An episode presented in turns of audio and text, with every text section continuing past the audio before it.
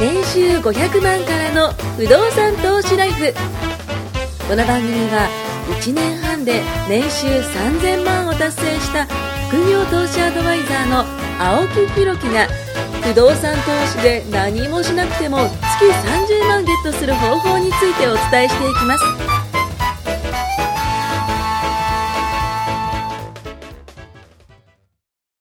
お願いします。お願いします。ちょっと前回のポケモンの回はね、あの、不動産の話がちょっとなかったんで、あの、今回ちょっと不動産の話をね、あの、していきたいと思います。毎回してください毎回毎回。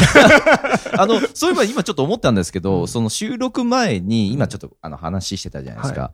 やっぱね、収録してない時の方が濃い話、そりゃそうです。なりますよね。あそうの、載せられないことが、そうそうそうそうね音声にできないことがいっぱい。そうなんですよ。もうここに例えばなんかその音声テープかなんかをね、あの、ねそうそうそうやっといたら。濃いっすね。だいぶもう、こ、こっちの方がもし、ね売れます？そうそう。いや、本当にガチで売れる話なんで、まあ、あのー近い人だったらね、ぜひ来てほしいですね。す。今日もゲストねあ、そうそう、いつもありがとうございます。そうそうそうそう。ね、でも一緒にこういうとこでね話してる話会話って、うんそれきっかけでまた始まったりするじゃないあ、そうそうそうそう。何今のみたいな話から。なりますなります。俺もやりたいとか。なります。大体そうじゃないですか。いやもうね、やっぱね、収録前の話。まあすいません。だから収録してる最中の話はどうなんだって話になりますけど、まあ今回ね、ちょっと収録最中もね、あの、いい話をしていいや、きたいと思います。毎回しろ。ツッコミです。はい で、そ今回はね、題して、えータワーマンションは今すぐ売りなさいっていうね、えー題でちょっとね、あの話していきたいと思います。まああるあるの。そうなんですよ。まあ、住みたいなで憧れると思うんです。皆さん、タワーマンションってね。まあ、ちなみにタワーマンションの定義とか決まりって実はないんですけど、一応20階建て以上のことを一般的にタワーマンションというふうに読みます。まあ、なので、トシさんちは23階建てなんで、23階建てだからタワーマンション はい。一人でタ戸ワーマンションですよ。23階建ての戸建てって一人でタワーマンションみたいですかな。トイレが5階で お風呂盛るわ。6階で停電だったらもう漏らすわ。みたいな感じで、まあ、20階建て以上みたいな感じなんですけど、あの、超高層建築物っていうその、あの、定義があるんですよ。これはね、60、あの、メーター以上。高さが60メーター以上になると、えー超高層建築物ってなるんで、まあ、これはね、あの、建築基準法がまたちょっと変わったりするんですよ。だ大臣認定のプログラムなんとかとかあるんですけど、まあまあ、それは置いといて。まあ、僕も実はあの、住んでました、タワーマンション。で、コンシェルジュはいるし、駅から近いし、設備が整ってる。もうジムがついてたりとか、会議室があったりだとか、えー知り合いの経営者のとこのタワーマンションに関してはバーがあったり、ね、あの、屋上にバーがあって、カラオケルームがあって、えーサウナがついてて、みたいなのがあるんですよ。もうそういうのとかね、まあ、ただタワーマンション皆さんいいな、憧れるな、とかって思うと思うんですけども、ただ住んでるのはすごいいいです。正直。住んでるのはすごい。うん。もし、タワーマンションを、まあまあタワーマンション投資ですね。したらどうなるのかっていうのを今回ちょっと見ていきたいと思います。で、まず考えるのが、えっと、僕ら不動産投資やってて必ず考えるのが維持費。うんだって所有した時の方が長いですよね。はい買う時なんか一瞬なんですけども、所有した時の方が長いので、考えるのが維持費だと思うんですけども、オーナーになったらこれは多分外せないあの考えだと思うんですね。で、この維持費が実はやばいんですよ。タワーマンション投資って。大体大規模修繕って10年から15年にこう一度ね、あの外壁の部分だったりとか、あのやるんですよ。で、タワーマンションってまあその名の通りもたくさん個数がこうありますんで、あのーまあ規模も大きくなります。あの建物の規模も大きくなります。大体600個以上、ね、600室以上のタワーマンションだと、10億以上の金額がこれかかるらしいんですよね。大規模修繕1回でですよ。1回で10億以上の金がすっ飛ぶんですよ。で大体30年で50億ほどの維持費がこれかかるっていうふうにこう計算されています。まあしかし実際には半分にも満たない。まあ50億だからまあ25億以下しか満たない あの修繕費しか実は集まってないらしくて、工事費を払えないっていうケースこれ実はね、多いんですって。で、となるとね、工事費が払えないので、修繕されないままになっちゃうんですよ。まあ、それで、まあ、イメージで言うとですよ、皆さんがその、それこそ、あの、日を浴びてるんですよ。ずっと歩いてて。で、砂漠をずっと歩いてるんですよ。何にもケアしなかったら肌ボロボロじゃないですか。で、たまに雨降った。ね、あの、その後点々張りになった。もう水分全部吸収されてミイラみたいになっちゃうと思うんですよ。で、建物も同じなんですよね。建物なんかも雨風ずっとさらされてるじゃないですか。ね、その、家の周りにドームを建てたらそれ違いますよ。でもそんなことするわけじゃないじゃないですか。いや、家がそれこそ守らなきゃいけないんで、周りにドーム建ててくださいって言ったら、そのドームもね、ダメになっちゃうから、そのまた周りにドーム建ててくださいみたいな、よくわかんない話になりますけど、まあそういう形で、ね、あの、それこそ修繕費できなか、あの、修繕しなかったらボロボロになりますってことなんですよね。まあ、結、まあ結論的にはね、すぐに、えー、建物を倒壊した、まあ崩壊したりはしないんですけども、やんなかったとしても、ただボロボロになるってことは、まあそれだけ資産価値が下がりますし、高いお金を払って、まあタワーマンション高いですからね。高いお金払って、これだったら僕は損じゃないかなって正直思います。なので、修繕費とかを考えて、まあ要はその、工事、えっ、と、所有してからどれだけの維持費がかかるのかな。ねそれも金利もそうですし、えー修繕費もそうですし、管理費もそうですし、えーあと入退去。ね、ずっと満室じゃないことも考えなきゃいけないしっていうのをこう考えた上で、その物件を購入してくれたらいいのに、よっしゃ、俺タワーマンション持ってるぜって言いたいがために、買おうみたいなね。今ちょっと気づいたのは、僕そういえば一番最初タワーマンション買おうと思ってたと思って。誰が止めたと思ってるんですか？よく思い出してください、本当に。あの、あそこ今ですよ。そういうのをえっと止めてくれる側だってよかったなと思って今聞いてますけど。あいやーもうね、あの、の天皇サイねあなた買い替えてよ、買いかけてましたよね。もうもう買おうと思ってて、あの、もう融資もその進めてて、ちょっと待ったって僕止めましたよね。そうそうそうそう。もう本当にいいマンションでしたね。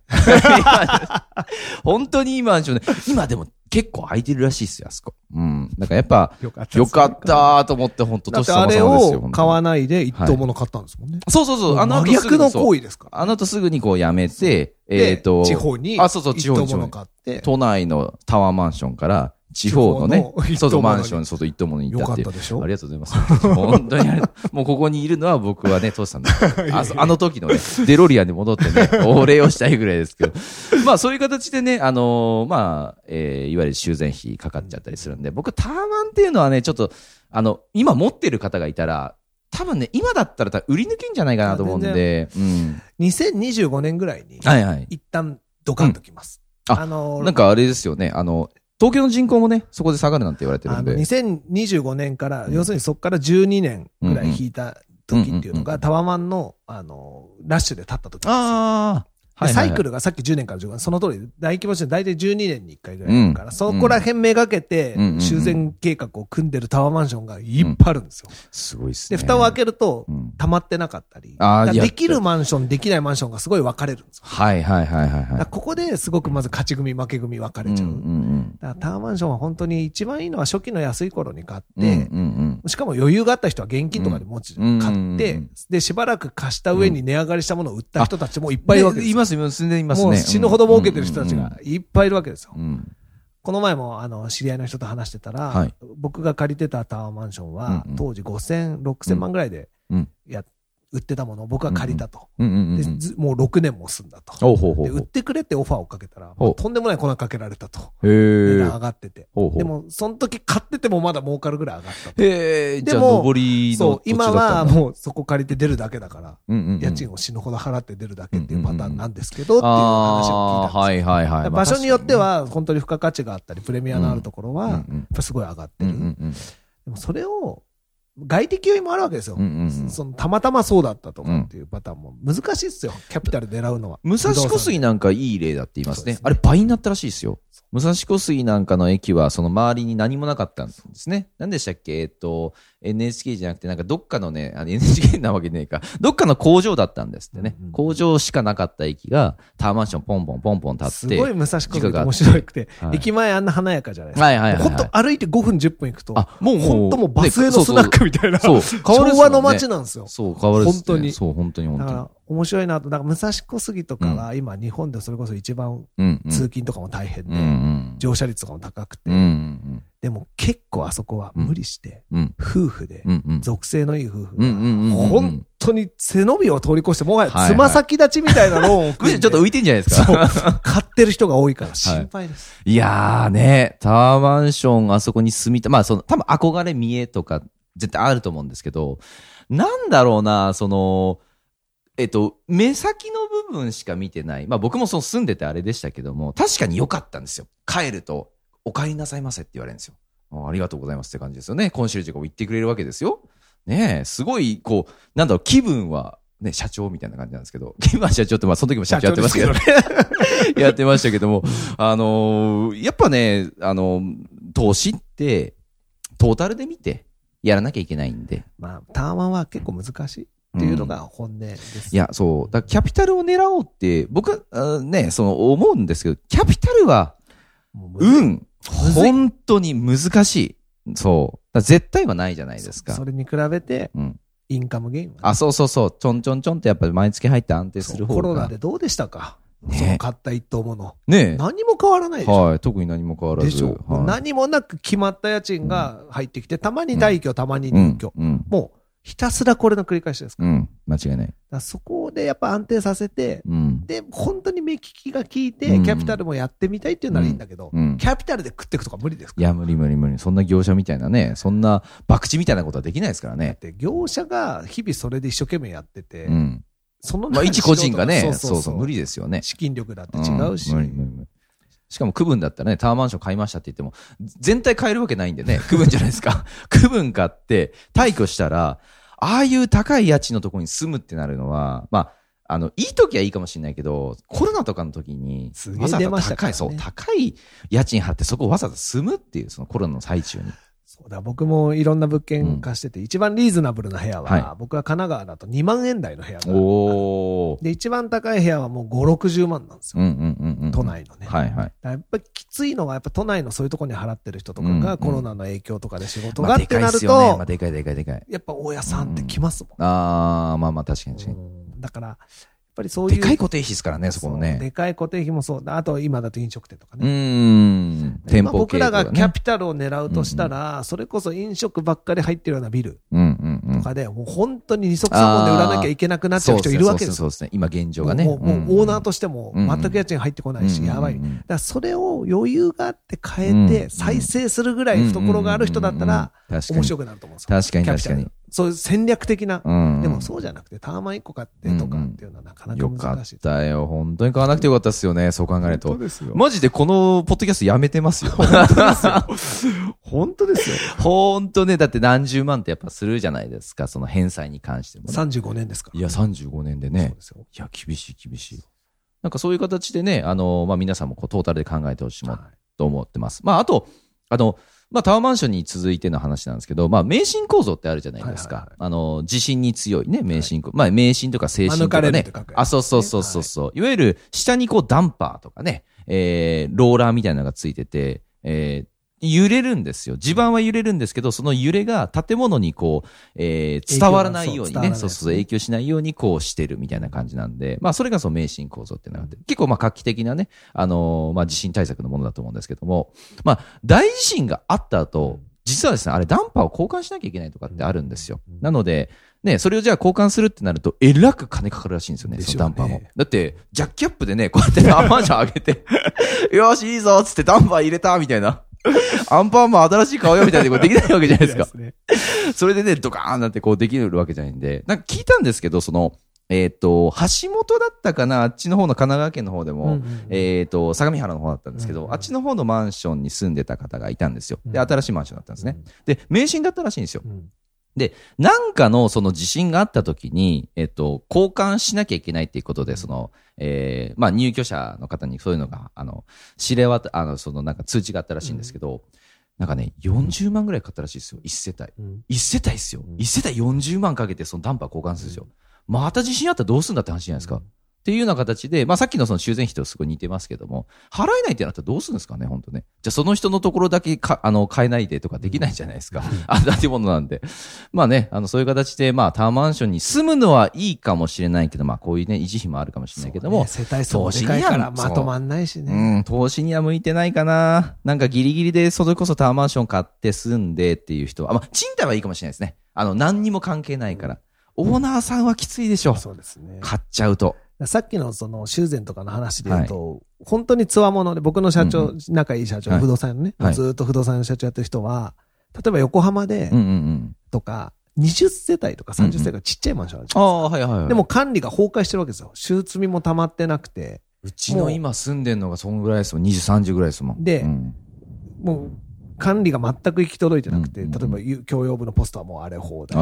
中禅積み立て全く溜まってない。全くメンテナンスされてないみたいなとこを、うもう怖くて手放す人っているわけですよ。はいはいはいそうすると、もう嘘みたいな値段なんですよ。ああ、安いんですか？うん。もう車みたいな値段で買えちゃうぐらい安く買えるんですよ。はいはいはい。で、家賃は綺麗にすれば大丈夫だから、まずそこの人はすごい安く買って、うん相場より高い家賃でなんか綺麗にして貸した後、うんうんうん管理組合を機能させるために買ったから、自分が理事長おーほうほうほうほう。その世帯に全部を仕切って投げかけて、マンション全体の価値をぐわっと綺麗に立て直してあげる。うんうんうんそうすると、全部屋の値段がまた上がるあ。確かに確かに。そこで売る。ああ、そこまでマンション再生をね。そうそう。んもう自分の力でできるぐらいの人は逆にもうそういうのをまあ分かっでかいね。、それはでかい。うんでも、それは、無理無理ほんとつわものなんですよ まあまあ、そうですね。でも、そういう人のそういう話も僕いろいろ横で聞いて、具体的に物件とか見に行ったり、いろいろ聞かせてもらうから、うんやっぱりいろんな知識が入ってきてうん、うん逆なんですようんうんうんね。普通の人が怖くて手出せないとこそうに。飛び込んでって、確かに確かにそこに憧れも何もないですよ。うんうんうんもうそこ淡々と仕事ですから。まあ、だって時間もかかるでしょうね、それはね。正でも直。、すごいなと。だから得られる、あの、利益も大きいと思うんですよね。うんうんうんそこまでやれば。うん。で、逆にもう買ってくれみたいな他の部屋があったら安く買っちゃって、全部自分で仕上げていくってことああ、それはいいかもしれないですね。あすごいなと思って。僕も20世帯ぐらいのやつのわざと買ってうんうん、持ってるんですよ、1個。うんうんで、理事もやったり、理はいはい事っていうか、その時は理副理事かな？ちょっと手伝って、いろいろ修繕のうん。意見とか出したりね。はいはい。物件によって本当管理がどう行き届いてるかとかって、うんマンションってだからこれからいろんな問題がいや、そうですね。山積みだと思うんですよね。なんかその、家賃が、まあうん確かに家賃が高いと、その管理もされやすいかもしれないけど、タマンションはまた違うと思うんですよ、そういうのって。で僕の家今の家は本当に20世帯ぐらい、30世帯、まあファミリーばっかしか住んでないんですけど、そういうところは、まあ今日もその管理人さん来てくれて、あの、いつも掃除してくれるんですよ。で、綺麗にそのゴミ捨て場のところも毎日毎日その水洗いしたりとか、あの、ロビーも全部綺麗にしてくれたりとか、うんやっぱそういうその管理がされてるマンションって住んでる人もね、嬉しいというか、あいいなと思うし、だから買うってなった時には、やっぱそういう部分も行き届いてるものをサラリーマンの方は買わないと、自分でそれこそ毎日毎日ね、ゴミ捨て場洗ったりとかできないわけじゃないですか。あれ出すと荒れますかいやー、だって、すごい綺麗なところなのに、空き缶ポンって1個置いてると、もう速攻でみんな置くらしいですからね。らそういう心理らしいんですよね。だからそういう部分に関しては、なんだろうな、やっぱし、あのー目先の部分やっぱ切り取って見ちゃうと思うんですよ、みんな。あれが、ああれだと儲かるらしいすよとかね、ごい難しい。不動産ってね、住むっていう自分の利益と投資っていうのとごっちゃになりがちなんですよ。はい。でさっき言ったように僕2万円の部屋は貸すにはいいし、利益はいいけど、まあ、自分が住むって絶対住まないですか。だからその、その境界で自分が住みたいわー、投資だわー、みたいな感じでいくと。それはね、ちょっと違うんですよね。そうそうそうそこだ。け気をつけてください。タワーマンションなんかそうですよね。自分住みたい賃貸りすればいいじゃないですか。ね。保有して何をしてっていうといろいろ重いから。うん。間違いない間違いない。まあ難しいですよ、いや、難しい。だからそこにその感情を、なるべく押し殺して、まあ投資に感情を入れるとね、失敗するなんてよく言われてますけどね。FX よとかもそうですよね。あの部屋持ちたいからかっこいいからとか。なあ、誰かが言ってたな。誰だろうな、そんなやつな。あそこのオーナーになったらかっこいいみたいな。それダメなんです自よ。慢したいとか言ってるやついましたよね。ああ、ほんとね。ダメですよ、天皇さんあれのね。そうそうそう。まあいう形でね、はいあの、次回も聞いてほしいと思います。はいありがとうございます。ありがとうございます。